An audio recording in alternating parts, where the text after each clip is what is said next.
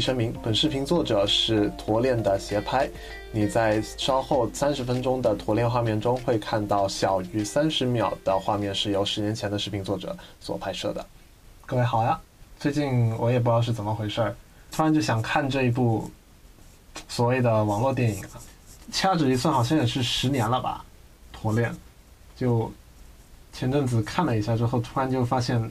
就是我，我其实我只看了前面半个小时的部分，然后就感觉呢，前半个小时其实是对我们十年前的一个高中生活的真实写照，就很突然很想做 reaction 影片。我当时其实过了大概一两年之后再看这个片子的时候，就觉得哎，好像真的就是一个网络电影的水平哦。但是现在一看呢，就感觉还是有很多细节，所以呢，我们这就放起来。最残酷的青春。也会成为最美好的回忆。钢笔在纸上缓缓书写，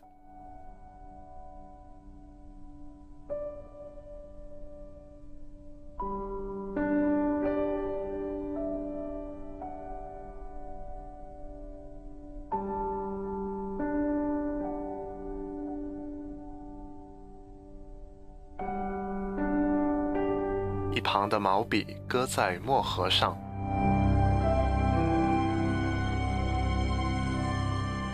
新蕊的照片旁，钢笔继续在纸上书写。他他介他先介绍那个新蕊怎么为什么新蕊来到来到汕头。桌上摆着新蕊的照片，后面的屏风上有江南水乡四字及风景画。像这样的故事，本来不值得一提。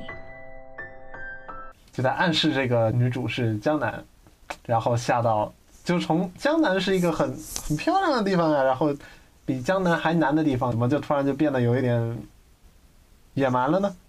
我怎么现在就给我这感觉呢？我 江南是个好地方，它好像发生在十年前，又好像在昨天。屏幕按下，十八岁以前。我从未想过会为谁而改变。轮渡逆光驶来，对岸楼顶有“西堤码头”四字。二十一岁那年，带着与生俱来的倔强，我来到汕头，寻找伴他成长的每一个印记。夕阳西下，轮渡驶过内海，背景经过雀石大桥与码头吊机。说到汕头，就是马摩托车，现在给我唯一的感觉，好吧？摩托车。新蕊打开铁闸门，走到船头，梳整长发，抬起头。新蕊背着一个画板，板上有花开的图案。新蕊独自看着对岸，身后有另一艘渡船驶过。其实他们的音乐我还是挺喜欢的，说实话。我记得那天是一个阴天，但那个那个景还挺抓到我的。这个开到对岸的那个景，我觉得那几栋楼是学校的楼哎。就我记得可能一一年、一二年的时候是没有字的，然后等我们高中毕业的时候，那几个字就就就有字了。那个楼上就说这是咱学校。整个内海湾都是灰蒙蒙的。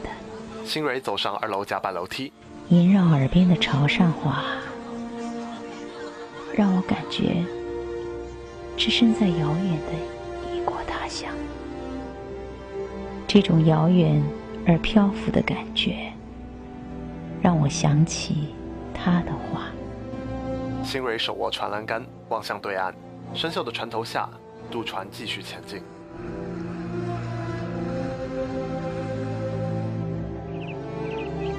新蕊背着画板走上食堂后的山坡，抬头望了望，夕阳映照着内海和雀石大桥一旁的渡船，随着海浪摇曳。我们在第三座桥的楼顶看看起来，其实大概就是这个样子。呃，当然没有船啊边上，就就是好看。发现其实我们当时大家都很喜欢看夕阳，就在就在那儿。今天觉得当时。的所谓的高中生活。你会觉得那个生活其实挺简单的当时就觉得天天看这个就感觉还真的可能暗自都想过自己是幸福的吧现在哪天看海呢。驼恋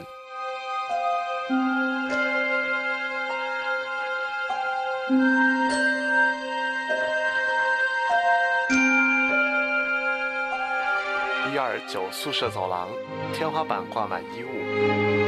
一行身着校服，拎着水桶在走廊上跑着。我觉得他们当时能跑这里排，我觉得也是特别厉害的。一心在课桌前学习，抬起头来，翻了一页，转了转笔。夜晚的第三教学楼，灯火通明的教室中，同学们正在晚自习。楼上亮着“严谨、朴实、勤奋、进取”八字。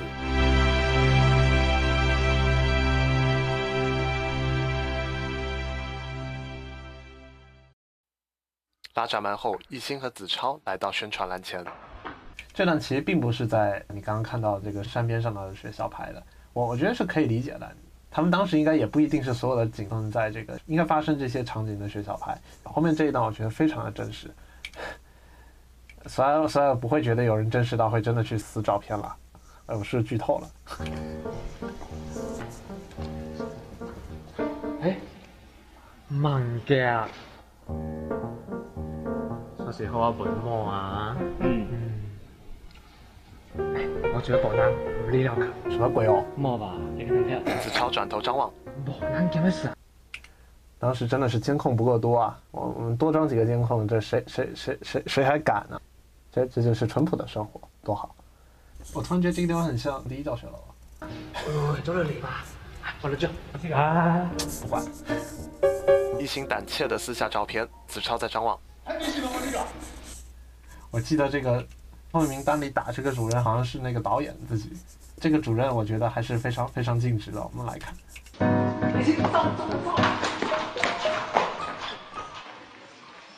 蔡主任在宣传栏前发现了缺失的照片，哇，小了。蔡主任经过拉闸门追去，早就說咩唔知啊！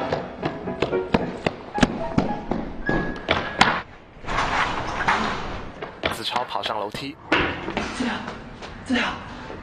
一心没有上楼，继续向前跑去。蔡主任停在楼梯前张望，我靠，肥啊，點解過嚟？子超在楼梯间喘气，又走到镜子前理头发。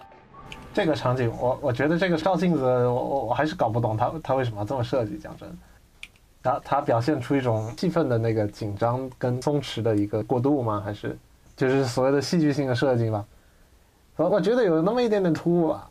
啊嗯啊，我没有看很多电影，所以嗯啊，咱不评价了。一心跑上另一条楼梯，哦，我被人家老鬼干嘛和你炸了？呃，一心通过楼梯缝看向楼下，蔡主任抬头指着楼上说主任主任还是熟的啊，主任知道哪条楼梯锁了，哪条楼梯不锁。：“蔡主任拉着一心走进办公室。”蔡主任放下被撕的照片，翻开杯盖，拿起杯子去接水。另一位主任坐在蔡主任对面，一心站着喘气，蔡主任坐着喘气。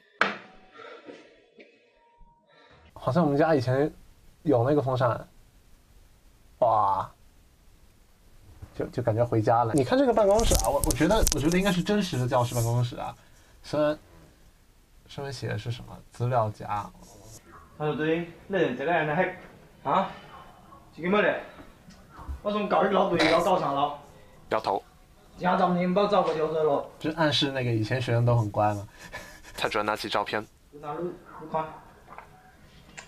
畫面三个，鼓勵再来，把这个弄成，那效率吧。哎啊你平時呢？你連到本麼呢？本麼？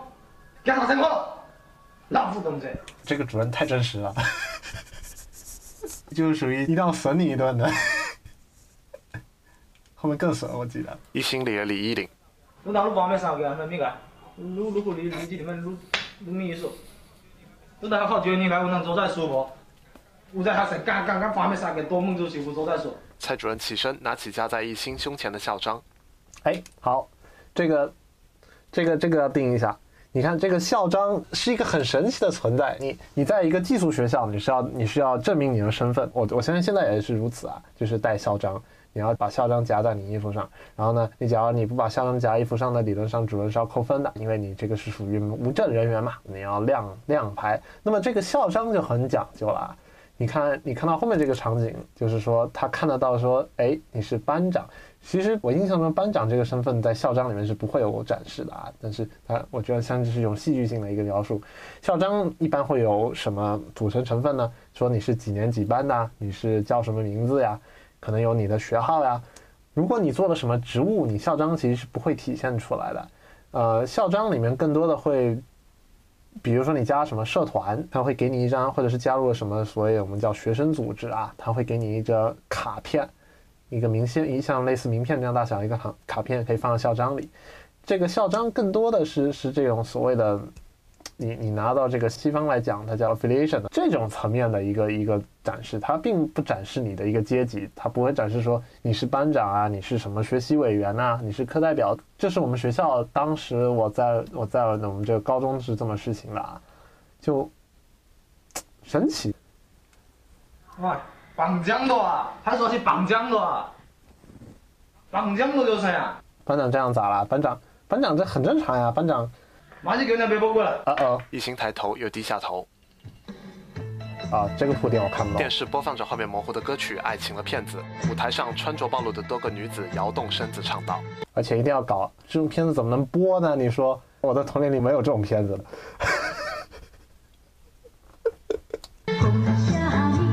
挺想，有点想看了，哪里哪里可以买到？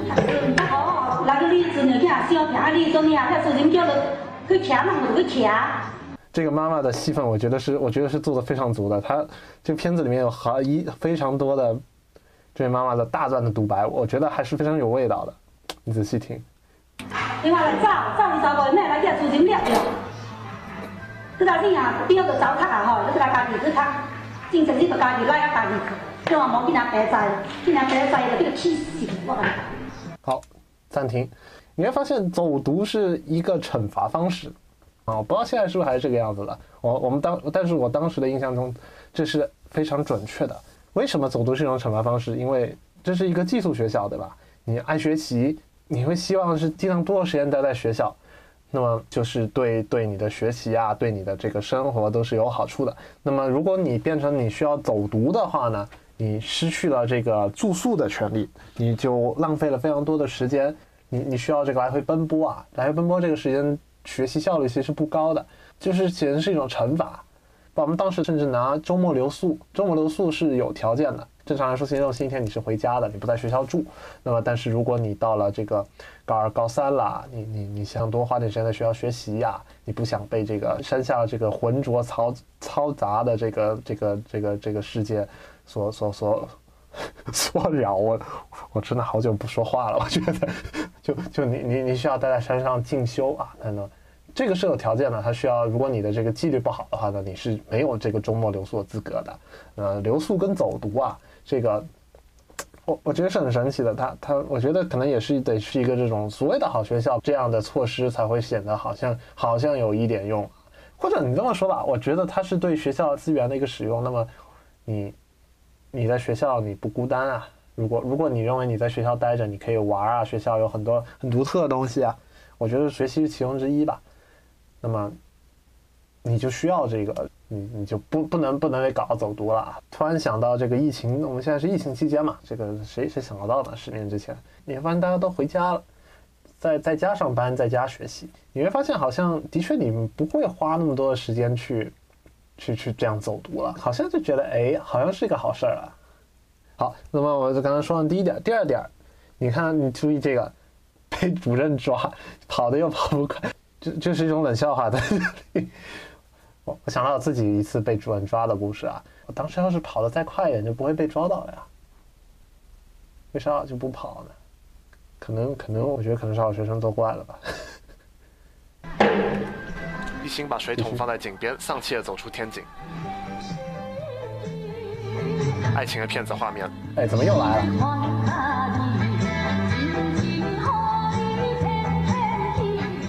爱情的骗子。一心跨出家门，坐在家门口，一脸凝重。我我不知道为什么要选这首歌，这首歌只是纯粹好听而已。我我我我想不到这个歌词跟跟这个场景有任何的，就除了爱情，我觉得其他的都没有。是说你被爱情被骗了，所以被主任抓了吗？行吧。一心背着书包出门。冇，姐姐好啊，大家，我冇大家好。莎莎就记得吃啊，我讲嘛，哦，记得记得啊，哦。一心妈妈拿着铁铲望着郊外的小巷，轮渡向前驶来，在上雀石山的马路和行人阶梯，几位同学拉着行李箱向上走着，夕阳照着阶梯和行道树，的汽车驶去。他交代就是他走读了，然后呢，他需要准备上下山，啊，那么这就是一个夕阳西下啊，这个这个这个描述的场景是一个星期天的场景，那那他是周末走读了，啊，行吗？哎，就是被惩罚了啊，你懂懂，要要理解这个意思。就这种所谓寄宿学校的这种生活，我觉得是很神奇的。你会觉得周末两天你你下山了，然后你会去食人间烟火了。我我觉得这个体验其实还是很难得的，这种上山的虔诚的心态，对吧？你当时不觉得，慢慢的就被沉浸住了。我觉得这个是这个片子，我觉得它设定的这个地点特别有意境的一个地方。夕阳照着远处的水面，近处几棵灌木丛随风摇动。这个场景是真实的教室，他们拍这个场景的时候，我是高一。图书馆的楼有几个有几间教室，我们当时是被临时的腾到这个地方来上课，啊，然后就在那上了半年，不记得后这个教室后面还有接着用了。当时他们也是真的是拿晚自修来拍的，因为你也只能拿高一同学来拍嘛，你你拿高二高三拍是太影响纪律了。我记得那个晚上他们大概笑了一个小时这样子。当时我们很明显的，我们周围的同学的对这个的评价是：哇，他们晚上好吵啊！他们为什么？这影响我们学习啊！现在我来想。可能就就就一晚上了，忍忍就过去了。我觉得这个场景能够留下来，我觉得还是非常 难得的。你看这个书箱子，对吧？我们有很多书，高一了就已经有这么多书了。然后呢，你再看这个课桌，左下角这位 男生前面摆了一大堆的这个折纸花嘛，这是。然后还有这个药罐子。当当时桌子这么小，然后为什么还能够这样学下去？我现在就觉得还是特别的惊奇的一个事情。好像有人摆照片是吗？中间那一排，你看书包呢，一般就是放地上了。因为你看这个书格子，你甚至你会看到左边跟右边的这个桌子的这个下半部分，你会发现其实很少有人放书包，因为基本上你都是堆试卷呐，堆这个，比如说你看大本一点的那个是词典啦。哎呀，你想想，当时还是没有手，想想我相信现在也是没有手机的时代啊，在在在这种寄宿学校，你会觉得这真的是一个读书人啊，需要有词典。然后你可以看到这个教室的布置啊，左边是一个竹，右边是一个蓝，假装我在看的跟你们是正的，啊，啊这还是挺挺挺有书香气的一个教室啊。这是理科班教室，那你就哎呀，就读书人嘛，读书人嘛。十轮春秋秘书旅，六载年华求知花。哎，那个吕花。这个这个是一个藏尾诗啊，这个是藏了一个老师的名字啊，讲究啊讲究，就是你会发现，其实这是一个非常真实的一个场景啊，就就就好像好像没有什么卵用啊，我们就纯粹只是在回忆过去。图书馆教室中，同学正在上晚自习，梦洁正在写作业，一心带着自管队执勤袖标和另一名队员细语几句，走进教室。一行走进过道，开始检查。好，这是一个什么场景呢？其实全片里面没有解释的很清楚。那么，我们这个所谓的高中，我们的高中，为什么要说为什么要说所谓？在我们的高中呢，这么所谓的归属呢有两种，一种叫社团，社团就是玩一玩；然后还有一种叫做学生组织，学生组织呢就是所谓的学生会啊。我们还有另外一种管理性的一种一种组织啊，就是说学生自己管理自己。你会觉得好像是一种居民自治，其实并不是的，因为规矩不是居民自己定啊，这只是说学校需要一些人来来来来查纪律。那么他希望说学生能够起到这个带头的作用。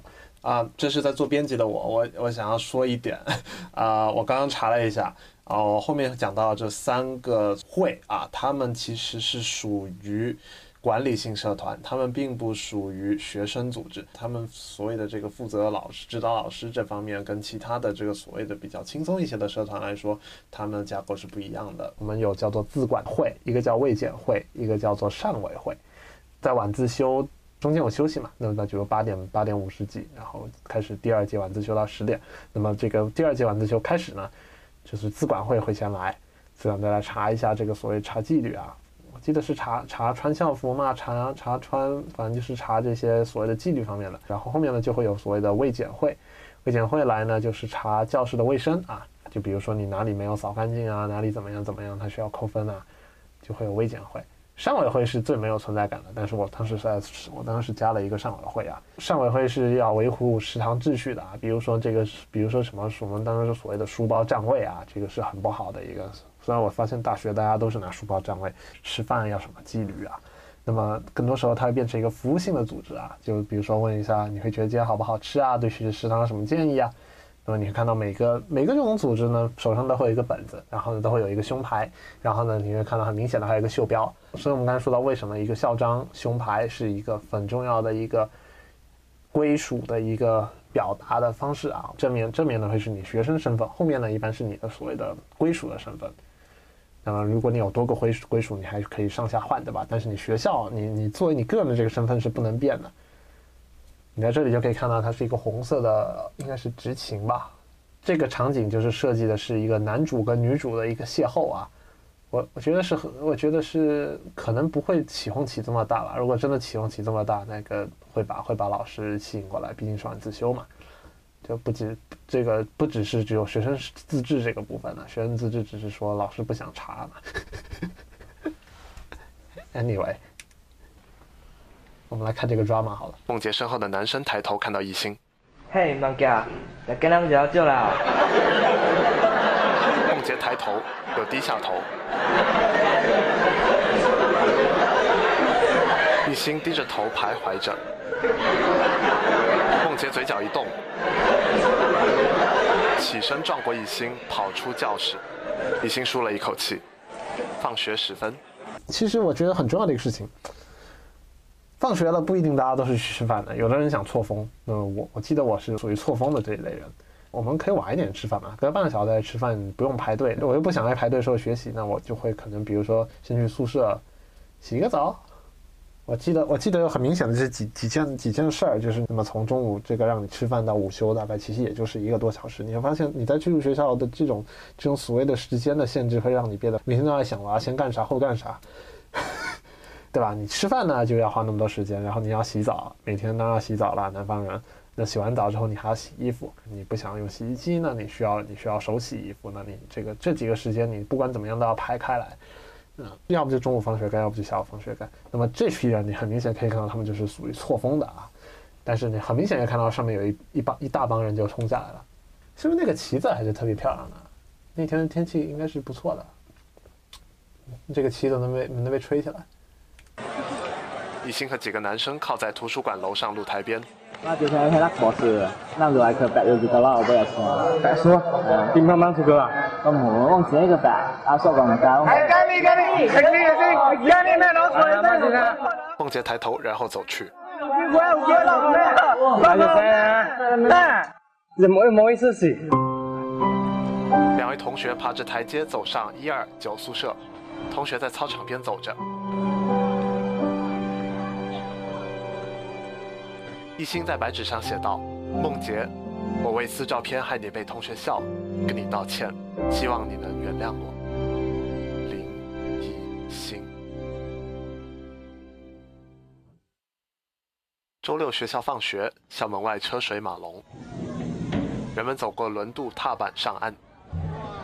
梦洁和女同学走过小巷转角。一心趴在小巷转角张望着两人。这个是一个跟踪 stalking 的一个一个场景啊。我们知道现在越来越多人意识到这不是一个好事情啊。但是这个下面的两三分钟的场景，我我当时看不理解，现在看好像有一点理解，但是又觉得不是特别理解。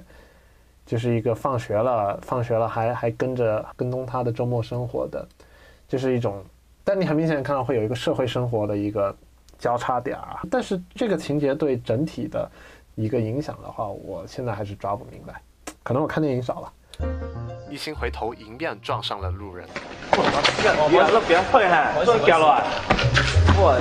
一心跑开了。这个字幕真的打出来的话，应该是。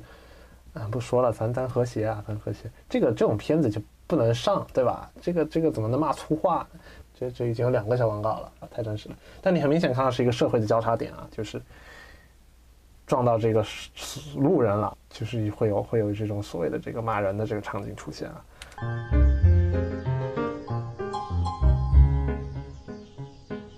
一心回到转角，望着两人。梦洁和女同学坐在咖啡馆看同一本书，有说有笑。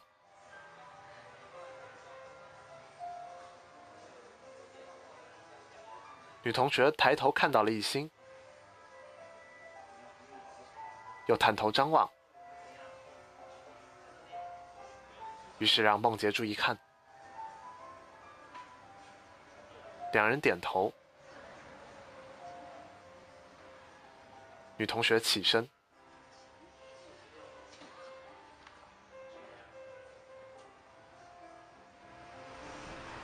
嘿，我唔带回来去肯德基接手球歌，来来去嘛。梦洁看了一眼一心，微笑着低下头看书。一心低下头翻书。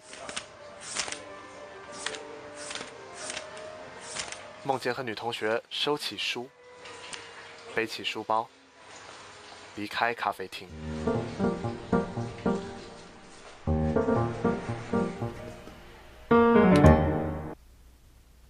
我不知道这个场景，我我当时看感觉就是大无语，现在感觉还是摸不清。我不知道他想表达，肯定可可是这个没有对白吧？他他好像想更多的是想表现的一种这个两个主人公之间的这个所谓的所谓的反应啊，这种这种默契啊，但是就觉得有一点突兀了吧？好像，这个场景我们觉得是时候介绍一下了啊，走走走走。晚自习，一心搓了搓前面的女同学。该我给干嘛干？女同学点头，把纸夹在书下。这个，这个是所谓的这个传小纸条。我觉得它跟普通的一种就是写情书什么，我觉得还是有很大不一样的地方。因为你是在寄宿学校，那么一大晚上都是在做晚自习，你不能够说话，对吧？这个是纪律。然后呢，你又想跟人聊天那么你就很自然的会有一个写小纸条啊，然后传小纸条啊的这样的一个形式。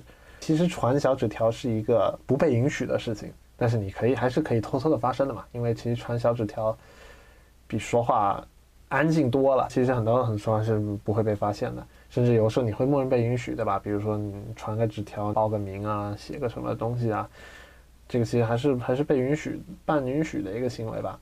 比如说我们刚才提到所谓的归属，对吧？一个社团呢，你需要平时维系关系，他们需要有一个交流的平台。我们又没有手机，比如说一个小组有几个人呢，他们会传一个本子，然后每周传给一个人，然后大家写。然后还有一种方式就是班级里面会有，比如说买会有一个本子，每个人在上面写一页，其实就是聊天室啊。但是那个本子就可以在班级里面传。当然了，这种本子如果是被老师看到了，然后你会看到里面那些对老师的评价的话，那么这本东西呢，基本上呢，也就是居居的。我记得当时好像记大概有印象发生过这样的事情啊，这个就是一个板聊啊，然后传小纸条啊，然后你会发现有这样的文化，就怎么怎么把小纸条折得漂亮，对吧？你要折得有新意，就就会有这样的所谓的衍生文化。啊。好，我们现在看到的是一个传情书的一个场景啊，后面会越来越多出现。我觉得其实这个点儿，我觉得是对的。梦洁坐在图书馆前的石桌看着笔记，女同学拿起笔记。某能给了道歉信。梦洁接过折着的纸，放进书包里。梦洁在稿纸上写道：“一心，你不用感到太抱歉。”拿这个稿纸写写写这个就，这个喊妹子吧，喊妹子。同学们平时没事儿，总是喜欢找点乐子的。过段时间，等到要考试的时候，就会好了。一心和子超跑过宿舍公告栏，一心抓着子超停下。公告栏粉笔写道：“这个楼其实是在那个我们刚才提的提很多次幺二九宿舍里拍的，你会发现真的就是一个石头楼啊，明显可以看到后面的这个墙壁，然后还有这个已经是。”还有石头台阶。一辉同学因晚修影响他人，取消留宿资格。我们来解读一下这个是什么意思啊？晚修影响他人，注意这个“修”字啊，休息的“休”啊，意思就是晚上睡觉的时候影响他人。我们看这个字幕，应辉是被誉为数学天才的。那么我唯一可以想到他晚休影响他人的一个理由，应该是挑灯夜战学习。好，但是注意取消留宿资格。我们刚才已经，我们刚才聊了很多了，留宿是一个很重要的一个权利啊。顺便，我们当时取取消留宿资格，应该是不会这样这样宣宣布的啊。当时是一个看扣几分，对吧？比如说你扣了被扣了六分，我已经不记得了，还是扣了八分，那么你就是取消留宿资格。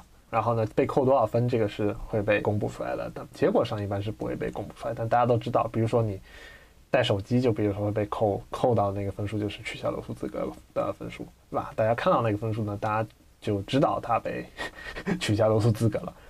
一辉就是被誉为数学天才的口头禅为：只要考两条下，你怎么个信啊？只得我唔晓，你怎么个信啊？你写就哦嘿。应辉擦掉画着数学坐标轴的黑板。应该来细一下。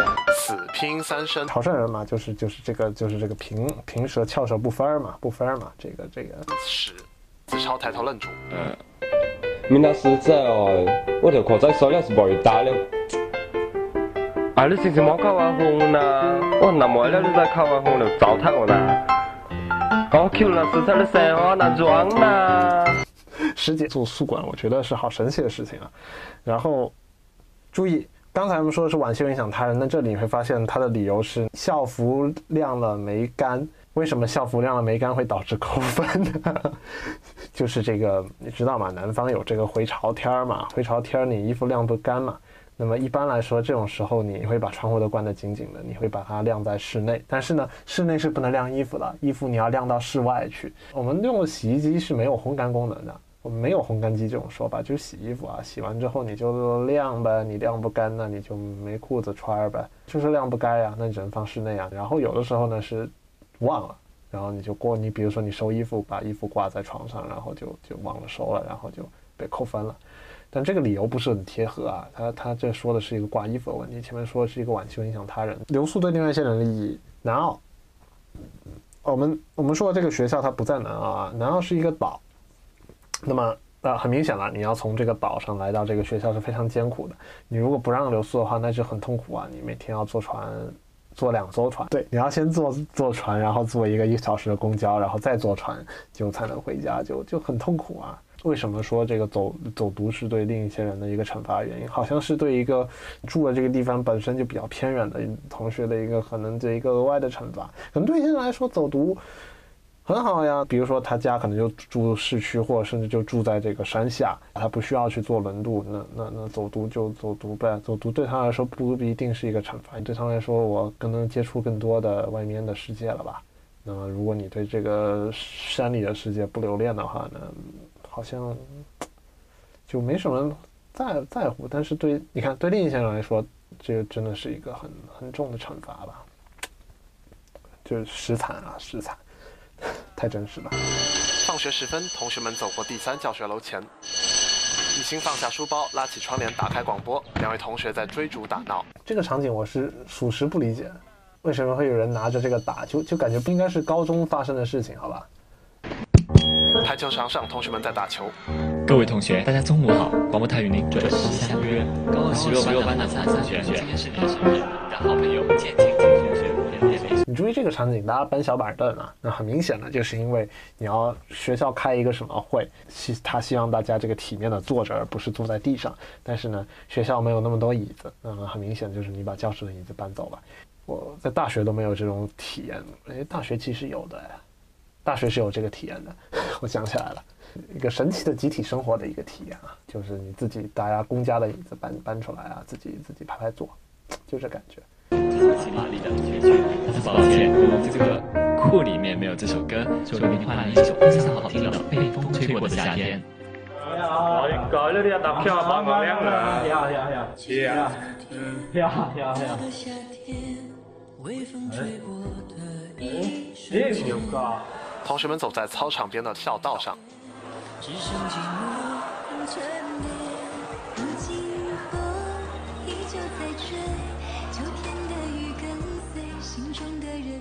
好啦，不啦，试试放弃了被风吹过的夏天。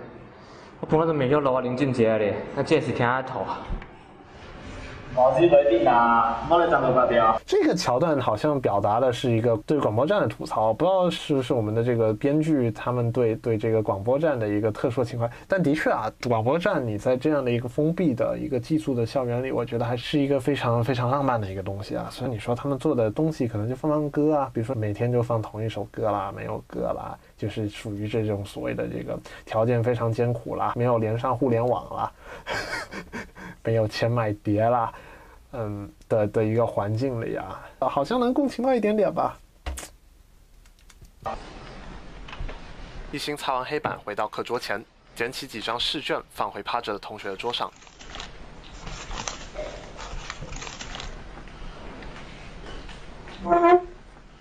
同学醒来，现在忙家帮我力哦。好像，这里是强插了一段这个潮汕美食片儿啊，他他他想表达的好像是一个说这个平时去买菜的一个场景啊，但是就觉得有一点牵强了一点。他他本来应该说，我我觉得应该有更多的桥段啊在这个里面，但是并没有，他只是强行的描述了一下，但是很真实啊。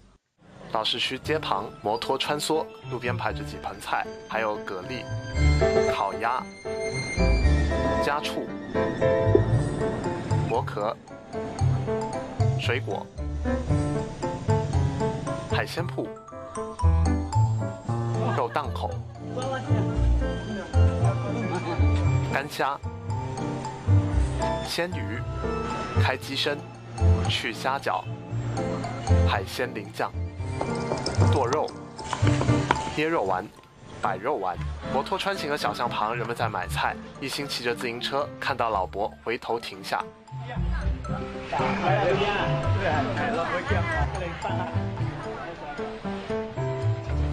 一心继续向前。男女交往过密。男女交往过密，是的，他需要有一个，不要说太直白嘛。这班主任也会宣传嘛，对吧？这什么行为呢？是属于这个男女交往过密呢？比如说你在这个午休的时候，你在教室里两个男生女生坐得太近，当然是不行的啦。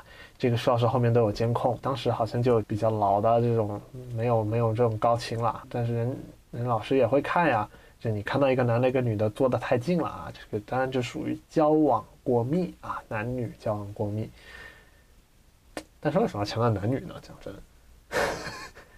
当时的确是会介绍一些特别特别严重的案例啊，就说这这个双方家长这个叫叫来见面啊，大家都会笑嘛，咱这男女交往过密成功了嘛，对吧？这个都见家长了，这这这，那家长如果同意了，那多好呀！大家都是处于一种祝福的这个态度，在在在谈论这个事情啊。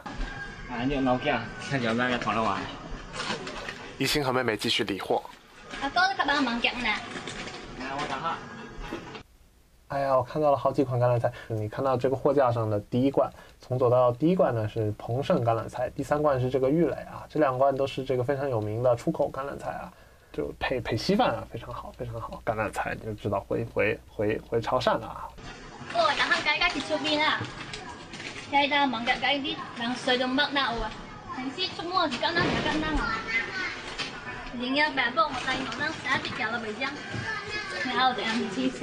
两人隔着货架一边摆货一边对话。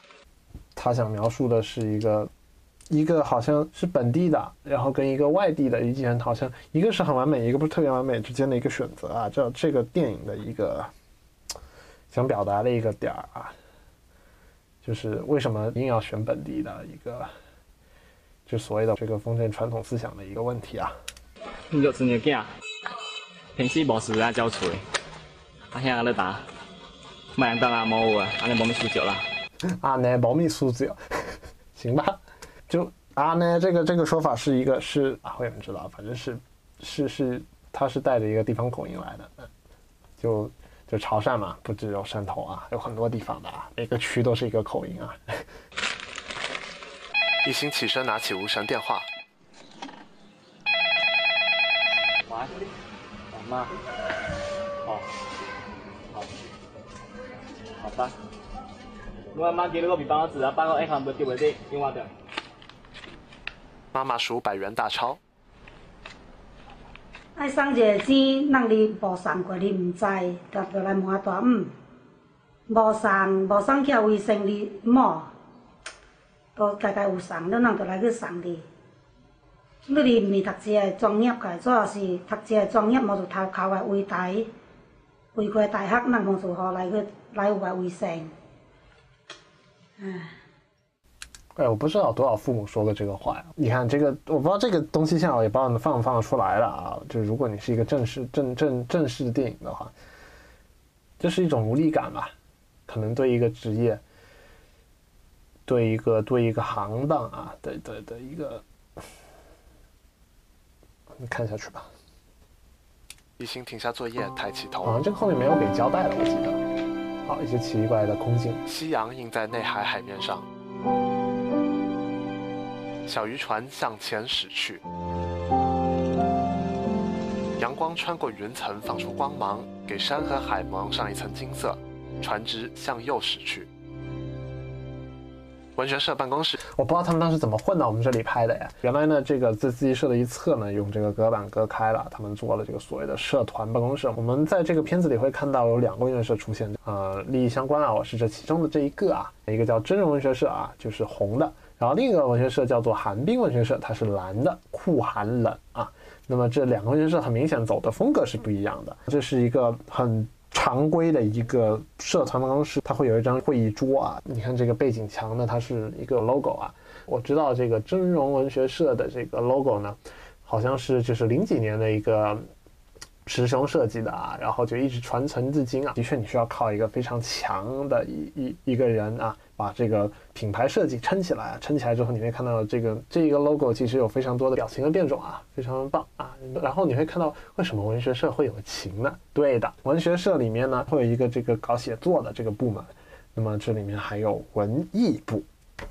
你会说为什么文学社要有文艺部呢？我其实也不知道，但是呢，这是真实存在的一个现实啊。然后后面你会看到一台电脑啊，这又代表了另一个部门。那你需要有人做编辑嘛？然后呢，你可能还会做一些另外的项目啦。这这也是所谓的为什么这个文学社要做要做网站？为什么这个文学社要做新生向导这种东西？我依然是觉得一个文学社，你的确需要有一个核心，不要跑太远吧。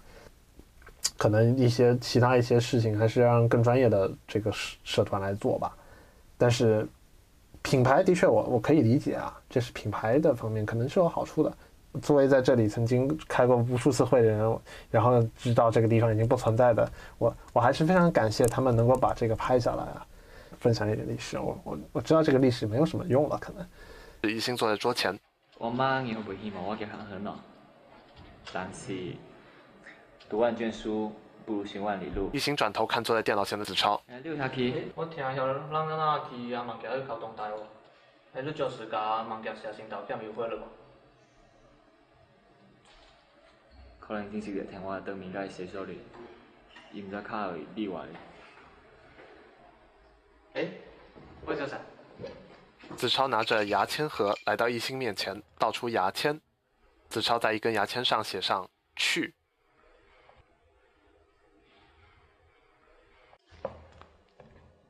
在另一根牙签上写上不去子超把牙签放回牙签盒。来停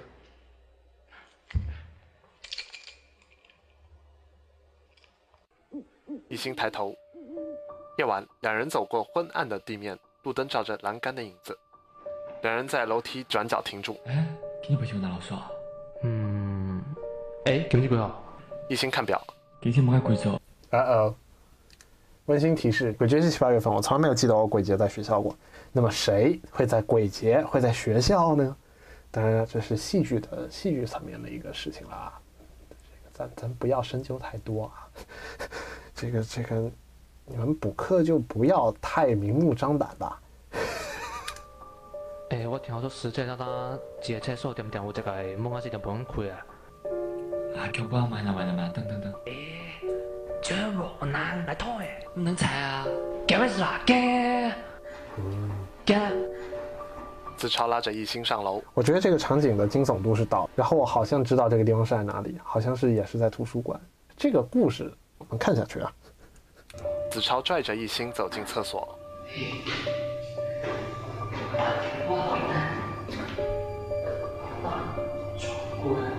子超推开第一间门，子超推开第二间门，子超推开第三间门，子超推不开第四间门。哎，这是不让可子超敲了敲门。南瓜，梦洁打开门走出隔间，一心吓了一跳。我我其实还是挺喜欢这个情节的。呃，鬼节是一个我知道，其其实很多地方有鬼节啊，但是就是在潮汕地区，鬼节还是有一个它的特殊的地位在的啊。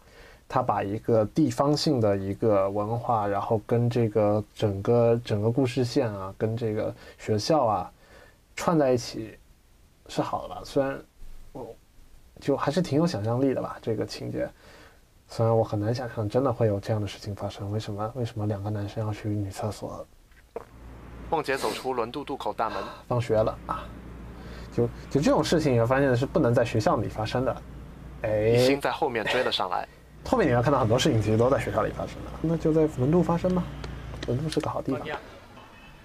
梦洁，只这希望唔掉，下你个打字哦。打字，你阿婆俾我聊完整本厕所这个事，回家改改吧。我冇能当老省点啊。我不打呢。你意思是，还是退打咯？我打我包话。梦洁转身走去。那给我的道歉可以啊，我现在来道歉。梦洁回身看了眼一心。哇，这天气不是特别好呀。打开书包，这才是真实的汕头啊。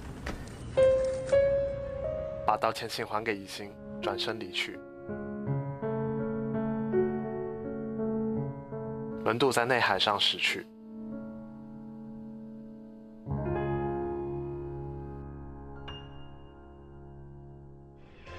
老电视在播放《今日视线》节目片头，他强行把《今日视线》插了进去啊，就也是一个汕头电视台的一个明星节目啊，现在依然在播啊。然后呢，是由这个赫赫有名的播音主持人徐有文老师来来播的啊。那徐有文老师呢，他是咱们国家的这个潮汕话标准发音的代表人啊。然后又看到非常多的打油诗在这个节目里面啊，没有字幕啊。那个《今日视线》是现在好像有字幕了，将就听的啊，你会感觉到有那个韵律啊。一心抬头拿过妹妹的作业看了看。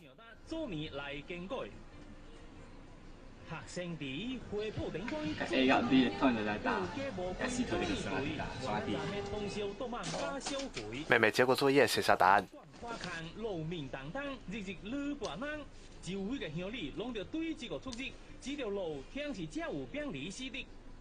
大卡迄个正名叫我。我你就从你讲你都问我啊，你家有没有事啊？今高考了，蒙头那个考，干什？妹妹对着一心吐舌头。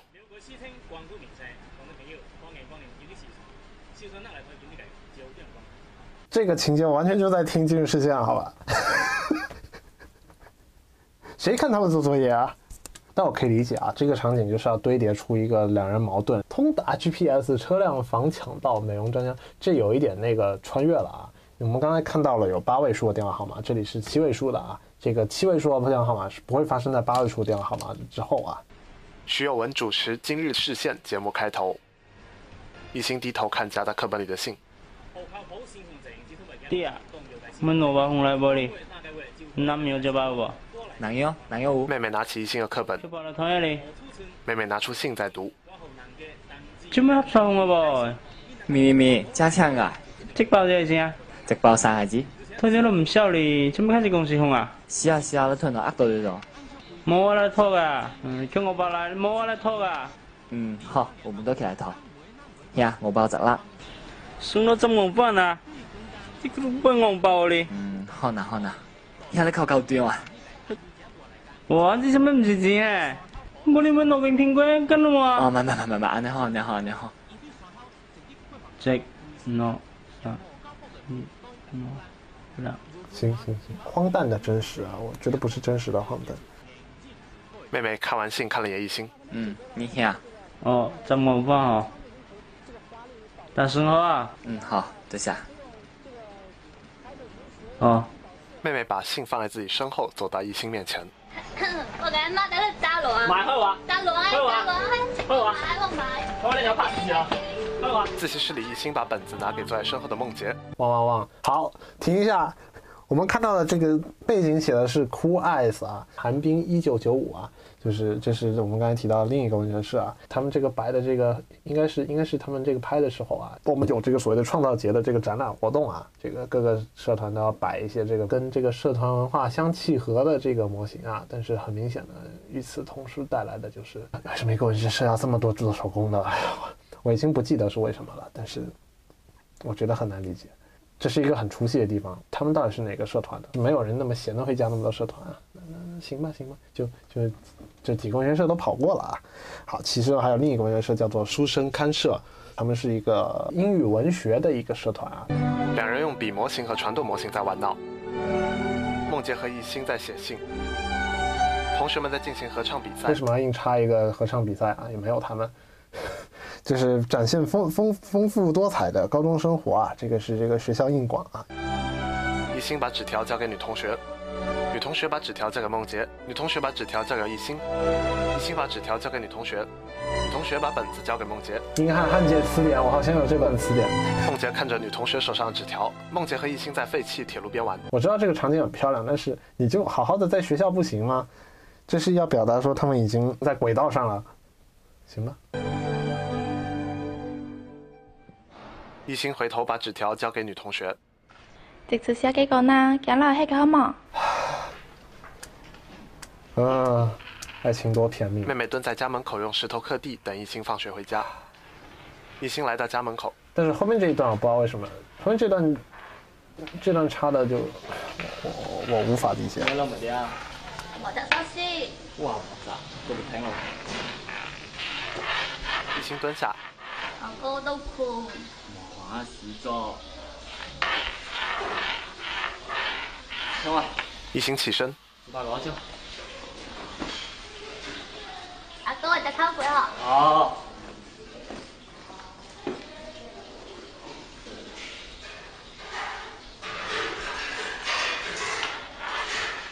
妹妹继续用石头刻地。超鬼，超鬼。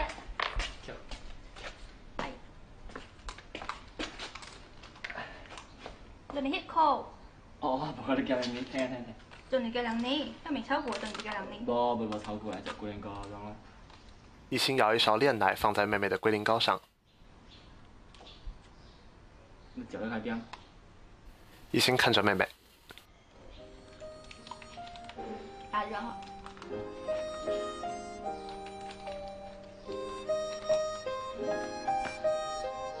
啥来的嘛？你妈等来同学打。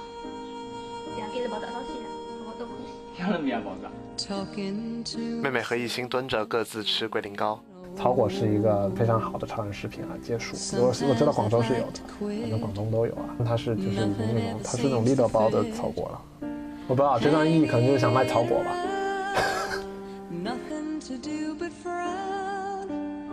等来了嘛？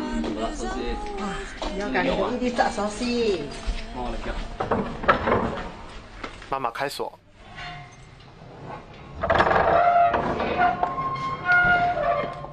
推开铁闸门，一家走进屋内。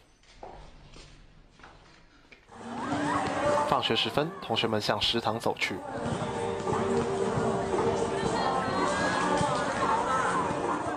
梦洁和一心背靠背坐在自习室自习。梦洁抬起头，一心，嗯，你以前有没有喜欢过的女生呀？一心低头转了转眼珠子，慢慢抬起头，看了一眼梦洁。有啊，刘亦菲啊。真的吗？真的啊。当年看完《金粉世家》的时候，我全家都是她的海报。你不是认真的吧？我是认真的啊。可是现实生活中没有像刘亦菲那样的女神啊。易欣微抬头。有啊，我在生活中就有遇到过。一心侧着脸看梦洁。喂喂，昨次阿文嘅摩打求獻還等聲，我係激動，米迪冇一波跌個。企牛啊！你係啱去答？有能樂死哦！你做第一哦，我還沒夢第二，一做打以後做對波鏡，我當做第二，給人命我還了。呵呵呵，已經在給我當做第二啦。買條金啦，買少咗一個明月光，我这个地上算出來四啊棒獎。这个这个到底什么梗啊？我不知道啊，这是十年前的那种梗啊，我 我无法理解，可能是因为我没有这个经验吧啊。打特来像呢，打过来子呢。这个就是描述，就是一个他的那个人设是书呆子，是学霸，然后然后硬要来谈这个感情问题的时候。梦洁、子超一心在布置社团办公室。慢点，你看在想当爱波迪了。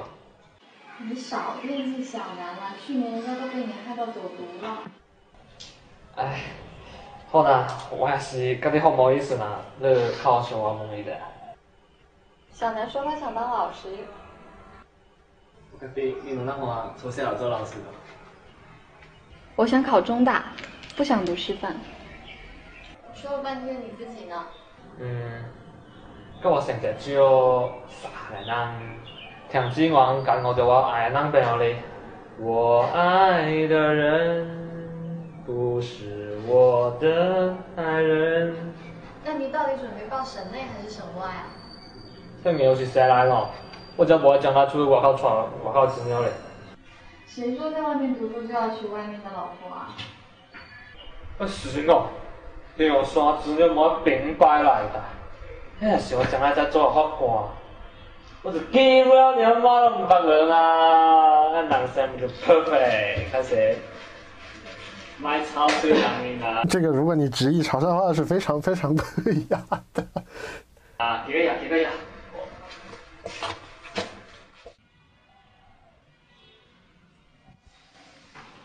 我弄完了，我去看书了。梦洁走出办公室，把纸条放一心手里。放学后，我在渡口等你。一心看着梦洁。这是几个最最惨的社团共用一个社团办公室啊！所以不一定是他们三个人是同一个社团。虎宗，你你看到是一个棋牌社，这应该是一个运动组织啊。流星，那流星那是一个流啊，那是另一个运动组织。一心下山，他的这个上下山的这个路的边上会有这样的大石杆子啊，这个好像是没有没有上下文的，其实是有的。他之前给了好多上下文，是就是都在这个位置出现过，但是，呃，如果如果你感觉到了，那我觉得这个上下文应该是 OK 的吧。望着渡口门口，人们下船、上船。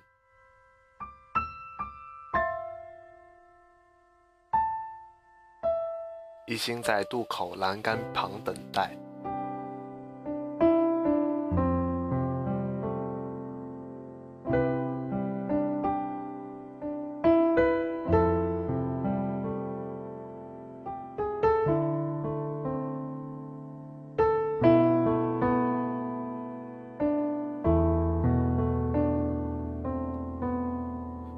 关上渡口闸门，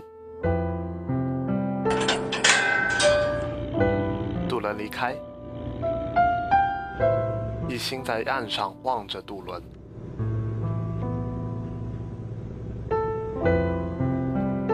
一心坐在公交车上。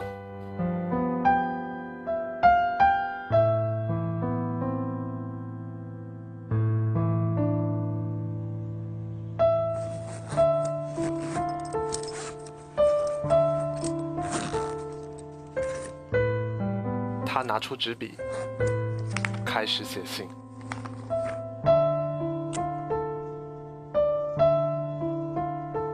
梦洁今天在轮渡，我笔掉在地上。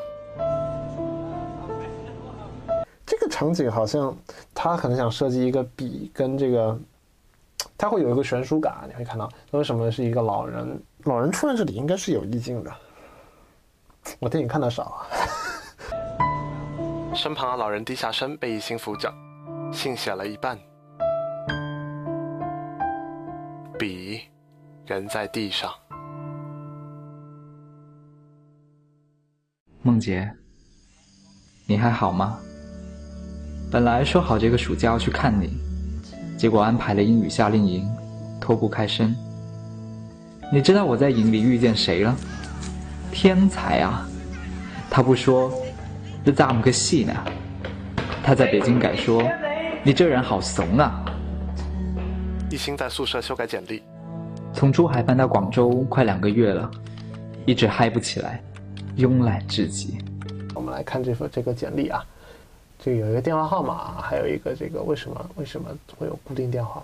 十年前是可以理解的，就还有这个宿舍还是有固定电话的。我我我记得是还有这个配套服务的，现在应该是没有了。现在谁谁用固定电话呀？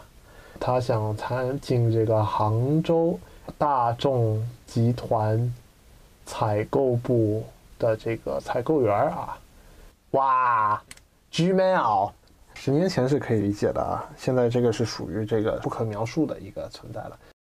我找了份兼职，希望能够早点筹集到旅行的费用。邮政信筒，它是有延续性的啊。高中高中的这个传统就是写信，然后大学写信。我觉得你拿到十年后的现在，我觉得也是可以理解的。就你可以理解为高中写信写惯了，然后大学可能接着写，然后可能更还是希望有小纸条的感觉，所以就写纸信呗。但是我真的很怀疑，现在还，我我知道已经没有什么人在乎这个信这个事情了啊。每天忙东忙西，忙到最后，几乎忘却忙碌的意义。自习室，唯一期待的是你的来信。有没有的信？他头。你说要建文学社，寄给你的文章，希望对你有所帮助。一心在校园骑车，有几篇挺合适的。这当然是自我包养的话，唉，虚荣的人类啊！也许在杭州的第一场雪来临前，我就能看到你了。一心回头，成长改变了他的容貌。这个电影后面的这个故事呢，就是一个更社会化的故事了，然后就讲的我们这个所谓的潮汕地区的恋情问题了。我其实作为一个处事并不深的人来说，我。我觉得我没有足够多的这个经验来评价那个部分啊。为什么我特别想把这部分拿出来讲？